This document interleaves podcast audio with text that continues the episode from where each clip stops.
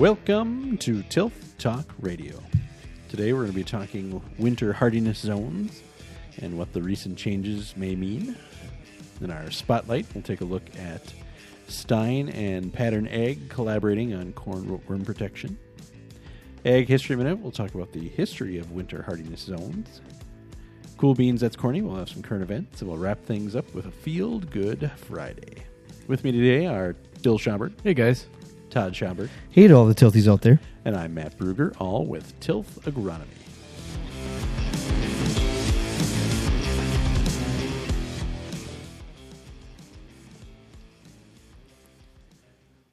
Well, two weeks in a row now, basically Packers controlled their own destiny, which is pretty cool. Pack is back. Pack is back. Short rebuild. Good Yeah, to go. like two months. they went like 40 days without winning. True. True. It's true. crazy how like a month and a half ago was like let's just let's see some progress, make some headway, but let's just get the best draft pick we can. And now it's like they actually have a playoff shot. Right? Like, there's a shot. They're the playoffs. Talking about playoffs. It's cool just to even think there's a shot and to see when they put that logo like in the hunt and Yeah. if if we were to We're make not in the hunt anymore. no, we're like if it's playoff start today, we'd be in the the playoffs. play- That's yeah. just wild to think that. Well, And- they- and even they showed the graphic of that Chiefs game during the game. If we lose that game, it's like a 35% chance of making the playoffs, and winning it's 65. 65, then yeah. after that, which is always makes me laugh because I don't think they take into account the opponents after that and how Right. good they are and stuff. But, Well, but now we're showed- going to an easier part of our schedule. the rest of the schedule, we have no team with a winning record. The uh, the closest team Vikings. is the Vikings, who are at 500 like we are. So that could be a big game against the Vikings in in Minnesota, in Minnesota on New Year's, Year's Eve? Eve. New Year's Eve night too. It'll be cool. Yeah. Sure. Yeah, it's it's fun. It's fun to. Yay, sports. What Well, you know, it, it was interesting to me because the last time Jordan Love faced Patrick Mahomes, it was close, a lot closer Yeah. than it should have been, and that was a whole different team of supporting cast, really, as far as receivers and everything else. Like, I think Devon, it would have been Davante yet, right, at that time, or not? Oh yeah. Yeah. So unfortunately, yeah, the downside is Watson may be out now for a while with his They weren't sure, so we'll see He's on that. Like Oh my god! is- Just watching yeah. him, and when he, because even the announcer's like, "Oh," and he takes a knee and down it. I thought and that's what he did at Right, first. it- it and then they like, show closer, then and he grabbed. I mean, his hamstrings like- must be yeah. like paper thin. They're just like little tiny rubber bands hanging on there. Yeah. Because, holy man, like. Yeah, he was just normal running too. It wasn't even like Right, he he did some sort of. weird move. he kind of stutter stepped and then it was just like went down. Yeah. I think the stutter was step like- was part of it. Was like that was him like trying to slow himself. Probably, hurt. probably, 'Cause when- when probably. they showed That's true. Once you're moving that fast, how do you? And it's hurt. You Right. don't just fall over. Right. Kind of. He kind of did. Like, do we need to, him and Aaron Jones to go through some sort of stretching exercises to work on those hammies? Like what's- Something. What's going on? Even this, if you think about when when we traded Rasul Douglas, I thought that was like thrown in the towel. So down him. Jaire's been hurt. Bakhtiari, I who knows if he's still on the team anymore. And then obviously he is. I'm just saying, like you just don't hear any news about him at all. And then Aaron Jones, if you told us those four were going to be out and we'd beat the Chiefs, I would Right. I would not believe you. So it's pretty amazing what this cast of young guys is doing. It's, Yeah, it's been a whole totally different AJ Dillon the last couple weeks here. Like early on, he kept running into walls, like couldn't seem to get yards, and He's got better vision now. I, was- I think it's the O line's play, look, getting him Better. holes. Actually, Sure, sure. even even last night there was one point where where I thought he went over like hundred yards in that run. I'm like, oh, I bet she's. And then they show the announcers like, oh, AJ Dillon up to 56 yards, and you're like, okay, it seemed like a lot more than 56. I would say he's playing well. I'm not saying it's all him, but man, can you almost put anybody back there if you get holes and they'll run through it. But well, that was the interesting part of the strategy was they were just basically rotating O linemen Right. in, and Yeah. out the whole game. I didn't even know they were doing that. no, even for the last two or three games they've been doing that, and I didn't. You didn't know that either. No. You know, it's like right, you don't how- see it, but yeah, and they were saying how like that's not a norm. Like No, you didn't like your starter was your starter until he gets tired or hurt. Well, they like talk he's about your guy. they talk about the O line's got to be together, have communication and togetherness, and know what everybody's doing. Well, you can't do But- that when you're rotating but every the, other on drive. defense, they're rotating guys all the time. You know, every you know, dime defense comes in, you're rotating fresh legs. So think of that if you're an offensive lineman too, and you're you're starting to get gassed. Well, now you got fresh legs when they bring in fresh legs too. So I it's kind of an interesting deal if they can keep working like Not that. only that, but I mean, uh, I- especially with the scripted plays, I would think like, okay, this guy's better at making a hole for a run. We'll throw Right. these two guys in here, right? And okay, now we're going to do pass plays like rotate out to this guy and and even shifting. I think too, because at one point they were talking about it, and it's like, yeah, this guy just moved over to guard, and then they brought in a new tackle, and yeah, it was just As much as we rag on them doing stupid things and being like, are these guys really professionals? Something like that. They are to switch Yeah. from a guard to a tackle, and for and they are professionals. It is impressive they can even do that. It, it's amazing how underappreciated the offensive line is. yeah. Well, yeah, if they're doing their job, you don't. Yeah, right. You don't notice them at all. They're they're And if they're not doing their job, then you, really notice. Yeah. It's a fun game to watch though. Like It- usually, usually I've been like very low key, like, yep, whatever happens, happens. But like it got to the middle of the fourth quarter last night and I was like, I could feel my heart racing. I'm like, what the hell is going on here? And it's like, that's a close game. They're got a chance to win. the the end of it was hard with the the announcers. Matt brought it up off air, and we were talking of that Terry McAulay. These like The- these the refs, in New yeah. York that are just and oh, they just they almost make you feel bad about no calls or whatever. It's like we the refs made if you watch that whole game. There was a couple calls in our way that weren't right, and a couple calls their way, and they evened out at the end. But Right. it was frustrating because And It- that's really all the way not- it's it's always been. Yes. it's like it's kind of even itself out, but now we just call more attention to some of this crap by having these ex so-called experts, the ex refs that Yeah. get paid to sit there and talk about. Well, they're the worst because they always just go to bat for their own guys. It seems, or like, you know, I wouldn't have made that call. Well, why don't you ref then? Still, yeah, Right. then go make the call. Did you watch the Eagles uh, 49er game at all? I just seen it as a blowout. 'Cause, that the um, Niners just rocked them. Because uh, Hurts had the same thing where he got jacked at the sidelines. They didn't call it. But Mahomes, they'll Yeah. call. He's Mahomes. Yeah, Right. And it was same exact, like right at the edge, you know, right there. Like could have went either way. Well, that's they were saying on this with the first down marker. There, there's been an easy no call because he's trying to get the first down, and you can see that they Right. they got to give himself out and go straight. You know, Sure. laterally out of bounds. Sure. they got to do that, and he didn't. he So- didn't. Nope. I just I it'd be hard to be a defender like that because you're just trying to hit guys and then all of a sudden hold up or not, and you just yeah it's it was a it was a fun game though. Yes, a lot of fun. Go Pack, go! All right, you guys ready to get into our topic for today? Mm-hmm. All right. So maybe you noticed, maybe you didn't, but Wisconsin in and the whole country really had a uh, change in the winter hardiness zone. So what is a winter hardiness zone? Well, it's It's hard to say. it's what your what determines what plants you should try to grow, whether you're a gardener, farmer, even trees, um, depend on your given zone that you're in. So, as you would expect, the further north you are, the less options you tend to have for plants to grow, and uh, they would have to be more hardy. Like we couldn't grow sugarcane in Wisconsin reliably because it's a warm tropical type plant, and you wouldn't take that up into the UP or northern Wisconsin and expect it to grow in this this climate. So they they kind of help you make that determining call for what kind of plants you should put out, what your range of growing season is going to look like.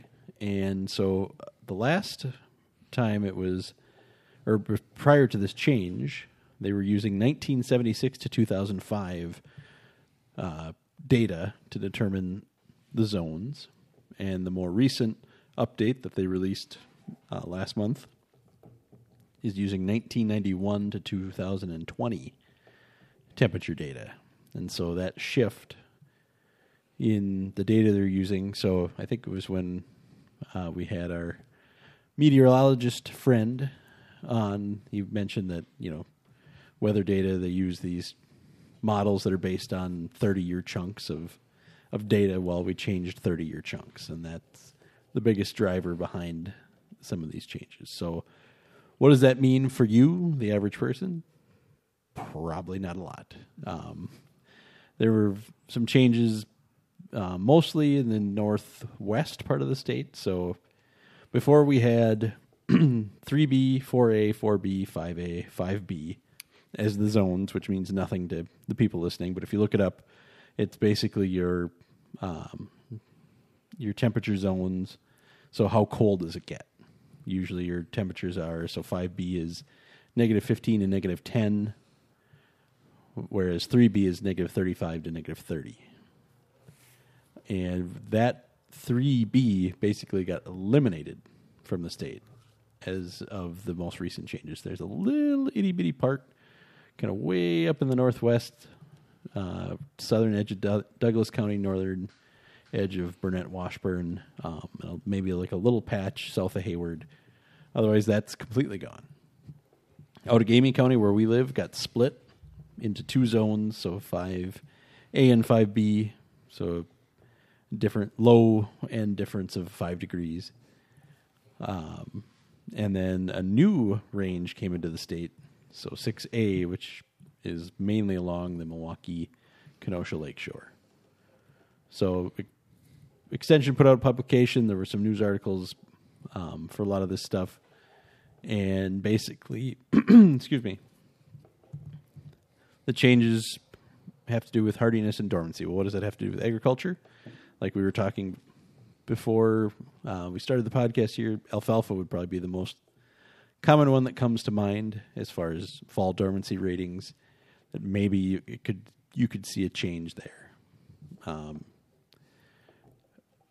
trees are probably the next biggest change that you would see. What can survive as far as trees that you can plant. Um, so it's I thought it was interesting. It's just not as once I got into it, it wasn't as exciting as I thought. Like, oh, I thought we could grow some whole new class of plants here in the state because it Changed slightly. it just changed slightly. Yeah, it One was one thing we might excuse me, one thing we might see if we haven't already is potentially insurance. Uh, fall planted crops like wheat. yep. Maybe our insurance dates change a little bit based on some of these ratings because obviously if it's getting warmer the more north you go, um, your plant last planting insurable date might change as well. So maybe as we get in those northern counties, that'll get pushed back in the fall a little bit more so that we could be planting winter wheat later and still get insurance coverage. So maybe look for that too in the in the future if it hasn't been already. And I think that kind kind of ties into so the extension publication, I think it was, or one of the articles I looked up had the first and last frost charts, and so um, the first fall killing frost, at least for our area, kind of matches up pretty well how the county's divided. So the southeast corner of Outagamie County is October fourth to the tenth for first killing frost. The northwest chunk of Outagamie County is in the September 27th to October 3rd kind of range. So that kind of lines up with how we're split in our hardiness zone. The southeast corner is that little bit warmer zone compared to northwest part of our county. Um, and I would say even this year, the real killing frosts were even later. I don't think we had a, a killing frost before the 10th of October this year. It was later, so Yeah. like you say, that can change on a lot of things. Right, next when year that, could be really that date's too. tricky because it's it could be two weeks earlier, two weeks later than that. So it's a it's a trickier thing, but that's interesting to note. Yeah, and then the last spring frost, um, not quite the same split, but there still is a kind of a south north split in Outagamie County. So the northern part, May 10th to the 16th, is the last potential for spring killing frost for the most part, and May 3rd to the 9th for the south part. Of course, we all remember about two years ago when we had a f- snowfall fro- or a frosting event almost to it wasn't Father's Day, but it was real late in May. So like you said, Todd, those things can change year to year, but that's kind of the average range as far as things go. So um, I think we've seen it in plants, uh, a lot of cover crop plants, especially the things that aren't supposed to overwinter in Wisconsin, have the last few years, especially. Um, That's a good point, Matt. Is some of our we're trying to talk on the crop side. What does this change? And in a way, probably doesn't change anything. However, it may you know, fall dormancy ratings in alfalfa. Your winter wheat planting can change, and then it really has a lot to do with cover crops too. Is we may see th- certain things that you think are going to die over the winter, and you don't need herbicide.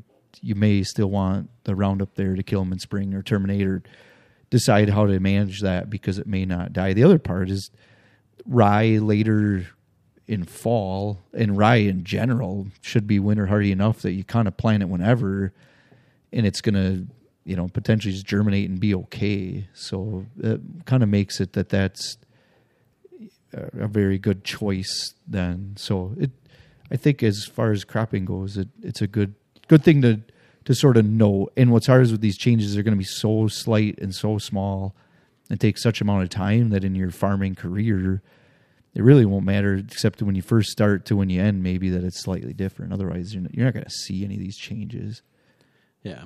The other thing that, that would potentially be on the negative side is if it's not getting as cold on the low end, the pests that we that normally don't overwinter here, there's potentially years when we could see higher numbers of those because they're not getting killed off by the cold weather at night. And the pests that do overwinter, the populations could be higher because the Right. portion doesn't get taken out by the by the frost and the cold weather. Right, we could just see higher levels in general. Yep.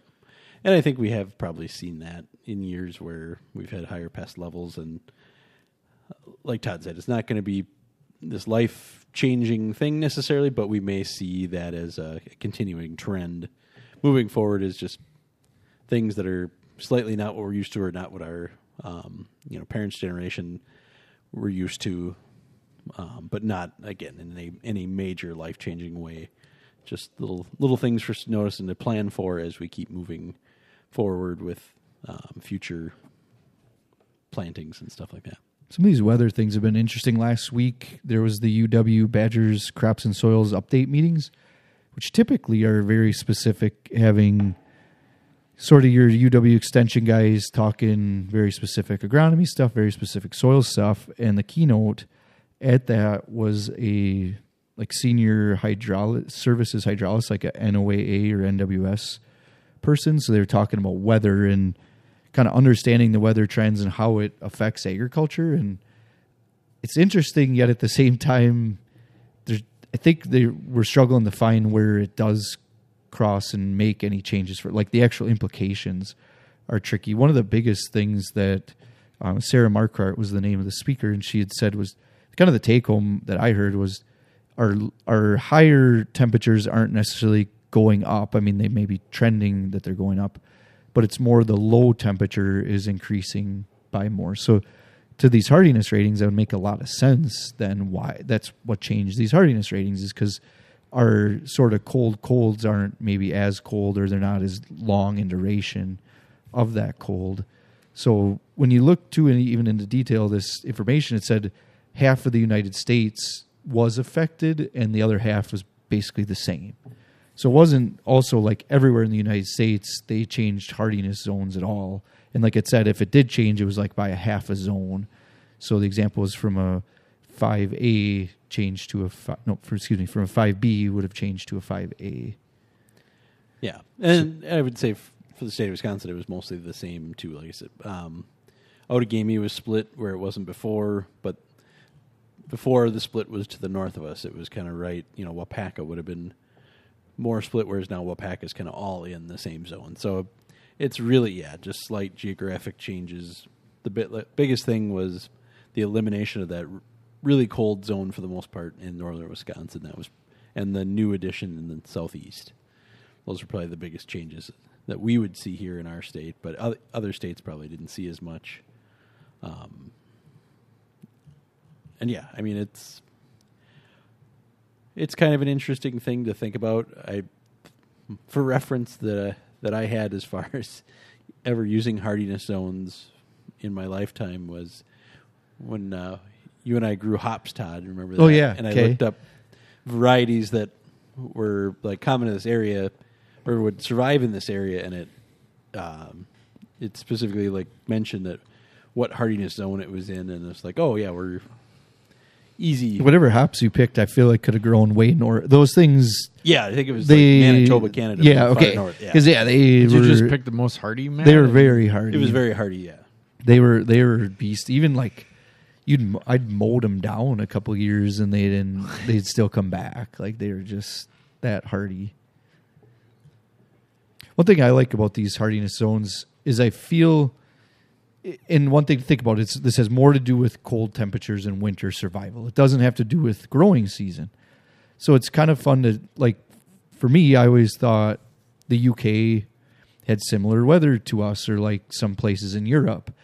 And when you look at the hardiness zone map of sort of Central Europe, and as you get into sort of Eastern Europe, I guess I'd call it, but really the UK is more like the Washington State area of the United States when it comes to winter hardiness. Which and that makes sense when when they talk about the UK and France and Spain, it's because all the the water surrounding them mm-hmm. makes it more Keeps it- temperate, which would be the same as like I don't, I don't know this area well, but I'm thinking like Yakima, Washington, or the some of the valleys in that area.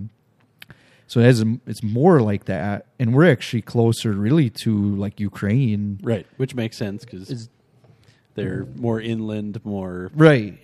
more known for agriculture, and yeah, they're in like a five in their winter hardiness zone, which is kind of where we're sitting at in ours. So And and even like Germany is quite quite similar. Maybe they're more like southern Wisconsin than they are northern, but even look at it like where a lot of people immigrated to say Wisconsin and Minnesota. When you look at this winter hardiness map, it's kind of Somehow they found the exact same right. climate. They're like, Close okay, I anyway, can yeah. tolerate this cold, and that's all right. But any colder, like, f that, I'm staying here. So they, it seems like they, um, it, it makes sense. But yeah, I, like I said, I always kind of when you like, uh, there's a NACC consultant from the UK, Patrick is his name.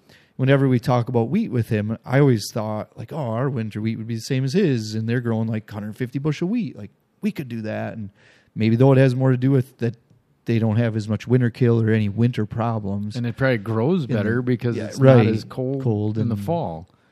yeah, so so maybe I do got to kind of change how I'm thinking there, and Slow your roll, Todd. yeah, we're closer to even like Helsinki and some of those areas, like more the northern, not northern, but middle part of Sweden, sort of into Norway. Like Oslo is similar to us, so it's Yep. odd to think that some of those areas that you think are way north um, are are different. And that, like I said, as it's not that they don't have similar temperatures as the winter is different because they've got water surrounding them.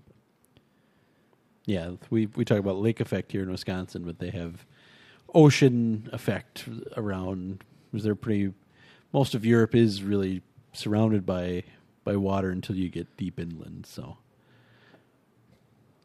all right. So there you go. There, if if you heard about it on the news, whether or not um, you thought it was important, there's kind of a quick rundown of what winter nose hardiness, hardiness zones are and and what they mean for us, which is really not a whole lot of life changing things, but just a few things you might notice moving forward. So now we'll move into our spotlight for today.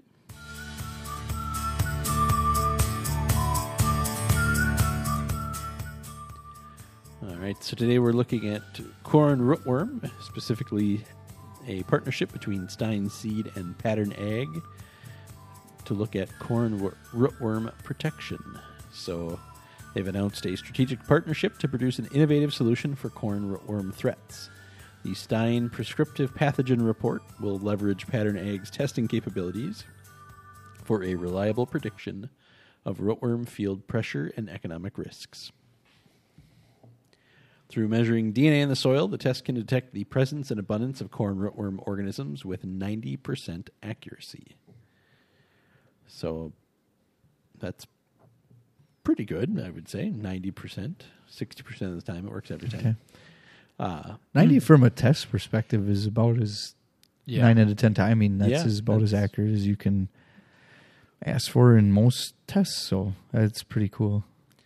Yep. So Stine Seed will be offering the prescriptive pathogen report to corn loyalty level customers at a special discounted price.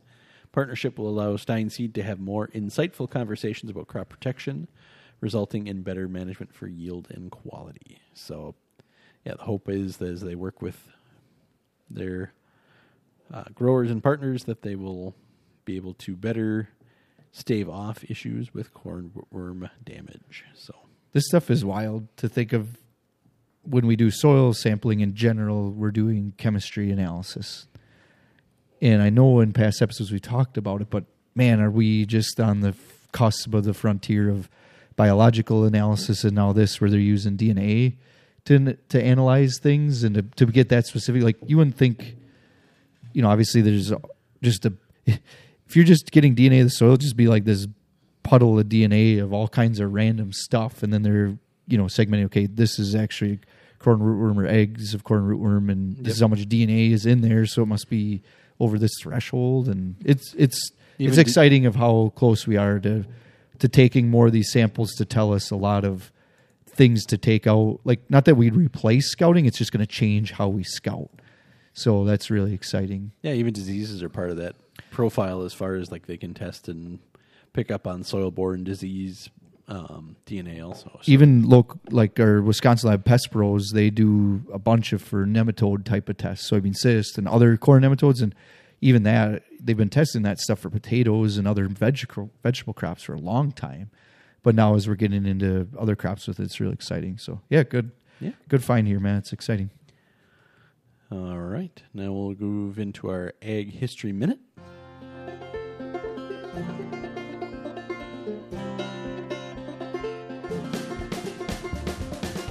So to tie in with our topic from today, we'll talk about how they developed winter hardiness zones. So the first attempts to create a geographical hardiness zone system were undertaken by two researchers at the Arnold Arboretum in Boston. The first was published in 1927 by Alfred Rehder, and the second by Donald Wyman in 1938. The Arnold map was subsequently updated in 1951, 1967, and finally in 1971, but eventually fell out of use completely. The modern USDA system began at the U.S. National Arboretum in Washington. The first map was issued in 1960 and revised in 1965. It used uniform 10 degree Fahrenheit ranges and gradually became widespread among American gardeners. USDA map was revised and reissued, uh, revised and reissued in 1990 with freshly available climate data, this time with five degree distinctions dividing each zone into a new A and B subdivision. In uh, 2006, the Arbor Day Foundation released an update of the U.S. hardiness zones using mostly the same data. Um, it revised hardiness zones reflecting generally warmer recent temperatures in many parts of the country and appeared similar to uh, previous drafts. In 2012, USDA updated their plant hardiness map based on the 1976 through 2005 weather data, which was the most recent up until this year, using a longer period of data to smooth out year to year weather fluctuations. Two new zones, 12 and 13, were added to better define and improve information sharing on tropical and semi tropical plants. They also appear on maps of Hawaii and Puerto Rico. There's a very small spot east of San Juan, Puerto Rico, that includes uh, the airport in coastal Carolina, where the mean minimum is 65 degree or 67 degrees Fahrenheit. It's classified as hardiness zone 13B, the highest category, uh, where with temperatures rarely dropping below that. In 2015, the Arbor Day Foundation revised yet another map.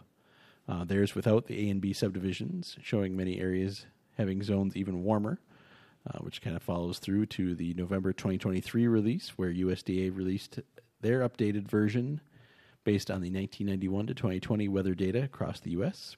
Map continues to show northward movement of hardiness zones, reflecting a continued warming trend in the U.S. climate from 1991 to 2020. So there you go.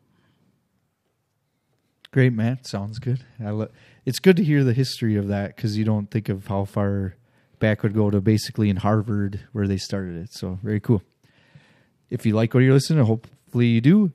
Please tell a farmer friend out there. All they need to do is subscribe to the podcast. You search Tilth Talk Radio on Apple Podcasts, or on Android. We like the apps Google Podcasts or Podcast Addict. You can also listen on your smartphone or browser. Go to tilthag.com slash podcast. And you can follow us on Facebook and X at Tilth Talk Radio.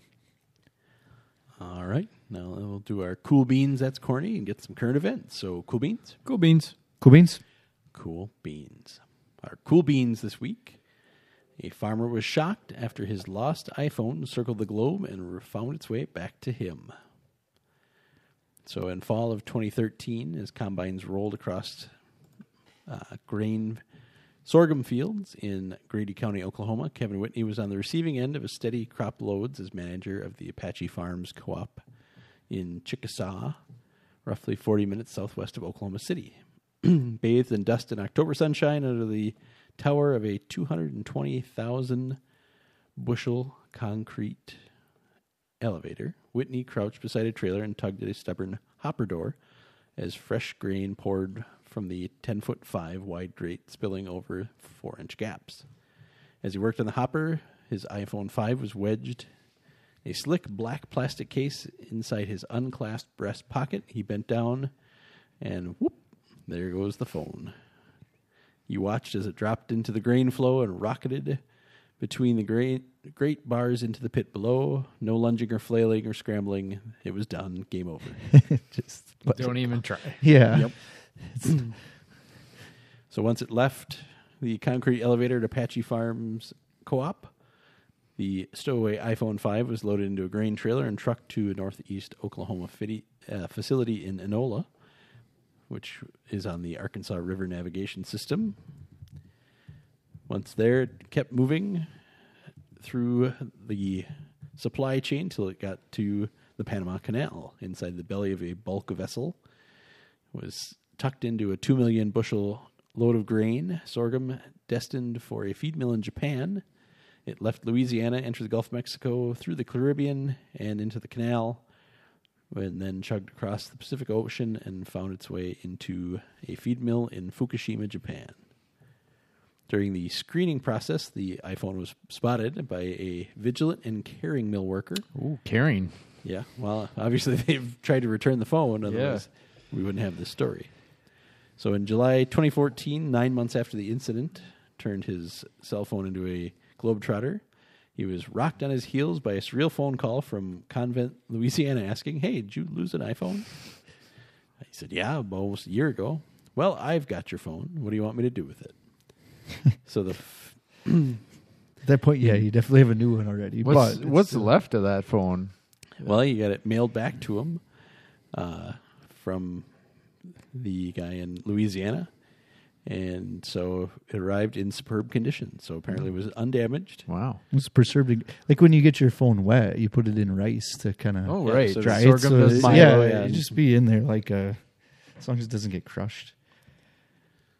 So yeah, kind of a cool story that even though he dropped it in, I mean, most farm accidents involving phones usually don't end well for the phone. So, manure pits, yep. augers. Uh, yeah, mixers. Yep. Yeah. Tons We've- of About that time, has probably 15 years ago when we were scouting and um, our brother Nick found a phone scouting a field and brought it home, charged it, and called just the first, you know, it's hard because what do you do? You, you just have this phone, doesn't say who's, you know, you don't got We to call just- the in case of so he just started number? call, like, and he didn't. He, he called. It said mom on it, so he called this guy's mom, and was like, "Oh, your son lost a phone." She's like, "I don't know." And here's his number. You know, call him. And he's like, "Oh, I lost." He at that phone he had dropped in a manure tanker, and then they hauled the manure out on that field like two years. And it's before still that. turned on. Still turned on. Yeah. Wow. He, he had to charge it, obviously, but yeah, like, but it but it wasn't fried. It wasn't pretty. It was kind of fried, and at that point, too, the guy's like, "I got a new phone. I don't really want that phone." You know, it was like, yeah, okay. Um, so it's interesting this that part of it too when you. Was he But scrolling pictures? yeah, now you got all your pictures, but a lot of that's backed up too, so you're a little bit better. But Yeah, when I was in college, with my roommates found a phone in a puddle outside on a rainy day, and we dried it out and did the same thing. But this one, the screen was cracked, so we just like managed to actually get it to call someone, and the person actually came and got it. But that was an old flip phone. So Yeah. yeah, it was before before you had all your life tucked into right into in your the phone. phone. And this was an iPhone 5. What are we up to? iPhone 15 now or something? I think 15, yeah, 13? is the It does say the iPhone 5 retailed for like 300 bucks at the time, so it might have been. Yeah. But now with phones, are a thousand, eight hundred to a thousand bucks for a phone. And they get you, you know, over three years of payments. So, Mhm. yeah. All right, that's corny this week. Nearly three quarters of Louisiana is facing a D4 exceptional drought. So, cattle producers say some land has deep cracks that can break ankles, and water troughs have been put out where they've never been needed before. So, it looks like predominantly the uh, southern three quarters of Louisiana uh, is the, the area affected. There's little little stripe of only D three drought in the middle of it, but uh, yeah. So the exceptional drought conditions are impacting most of the state. Cattle producers say um, they're having trouble keeping up with watering. Has been a tremendous impact throughout the year, and uh, not only is the herd affected, but the economic strain of the drought is able only able to grow and harvest twenty five percent of the hay. One particular farmer said that he normally produces to feed his herd through the winter. Uh, so obviously they'll have to buy some some feed at some point. Um, yeah, it's, you know we we talked all year about kind of the drier conditions we were seeing, but I don't think too many parts of our state got that bad to the point where you know crops were unharvestable or even hard to grow. So If you look at the drought monitor, this is the driest part of the country. Like none, no other part of the country rivals what Louisiana is going through right now. In the bulk of this, like three quarters of the state. Yeah, it says here the pasture conditions were rated 14% poor, or very poor, 44% poor, 32% fair, and only 10% good, hmm. as in the last USDA crop report for that part for Louisiana. So, yeah, not great for those cattle producers. So, all right, we'll wrap things up here then with a Field Good Friday. So, the Farm Bureau Conference has been happening lately, and Wisconsin Farm Bureau recognized four influential members during their 104th annual conference on Sunday. So Nate Zimdars of Dane County was the uh, selected the winner of the 2023 Wisconsin Farm Bureau Young Farmer and Agriculturist Discussion Meet. Uh, discussion meet is a panel discussion in which Farm Bureau members between the ages of 18 and 35 are judged on their ability to express their ideas and opinions and reach a solution on current issues affecting agriculture. He will represent Wisconsin during the American Farm Bureau annual convention in January. Another recognee, person that was recognized was Ethan Jakowski, who selected the winner of the Collegiate Discussion Meet and he is a sophomore at UW Madison pursuing a degree in biochem and public policy. So that's another discussion panel in which collegiate members are judged on their ability to lead a committee discussion on current issues affecting ag- agriculture and to develop consensus on an action plan to address the issues. Sydney Flick was re- selected as the winner of the Wisconsin Farm Bureau's Young Farmer and Agriculturist Farming for the Future Award. Flick is the farm manager at her family's farm, Jazzy Jerseys, in Lodi, Wisconsin. She manages the cows, team members, and accounting for the 800 cow dairy. Recently, the farm added a farm store and will begin selling retail beef, both of which she currently manages. And finally, we have Caitlin Riley Kessler was selected as the winner of the Outstanding Agriculture Professional Award. Kessler is the director of communications and outreach for the Wisconsin Beef Council. She served as the 48th Wisconsin Fairest of the Fairs and the 71st Alice in Dairyland. In 2022, Kessler received the Wisconsin Farm Bureau Federation 35 and under or 35 under 35 award for sustainable storytelling because of her work with the Wisconsin Beef Council and is currently participating in the Wisconsin Farm Bureau Leadership Institute. So, Congratulations to all these folks and their achievements. It's kind of cool. These are always good. Yeah, good to highlight good people. All right. Well, that'll do it for this week. Thanks for being here, guys. Thanks for having us, Matt. So this week we talked winter hardiness zones, what they are, and what's changed recently with the new adoption of new zones. In our spotlight, we talked about Stine and Pattern Ag collaborating for corn worm protection. Ag History Minute, we talked about how winter hardiness zones came to be. Our cool beans this week was a farmer was shocked after his iPhone made it back from a globe hopping trip. That's corny. Is Louisiana facing very severe drought conditioning and through most of the state? And our Field Good Friday was four people recognized for excellence at the Wisconsin Farm Bureau Conference.